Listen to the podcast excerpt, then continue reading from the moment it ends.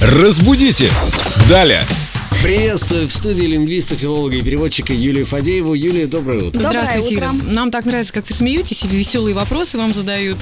побольше От кого веселых сегодня, вопросов. Дим? Вопрос от Марии. Здравствуйте, Юлия. Как правильно? Нож от работы на доске тупят, а человека интернет тупят. Это про меня. Ну, все же о тупости на самом деле. О тупости. Ну, вы знаете, вот все-таки, да, что Туп касается- человеческая, можно Туп сказать. человеческая. Звучит как прям название романа. Туп человеческая. Научно-фантастически.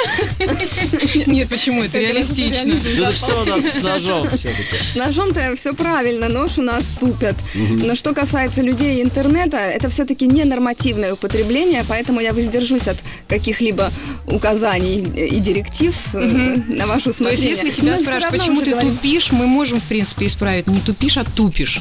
м, Нет, мы Или, не можем или вообще не исправить, надо потому такие что- выражения использовать. Глагол это тупишь, Не, ну тупишь. если человек Дим, что тут? Чё ты- Вот в, зна- в значении, что человек что-то там вот немножечко медлит. догоняет? Немножечко медлит. тормозит? Как его Да. назвать? Все-таки это ненормативное использование слова тупить. И Вообще это невежливо. Не зафиксированное словарями, но все-таки тупить. Но все-таки вот в жизни мы говорим, «Ту- ну, что ты тупишь уже, ну хватит. Но эта история не про вас. Спасибо, что приходите, И не про Юля. вас. Спасибо, Юлия. Ждем вас. А Я приду. Разбудите! Далее!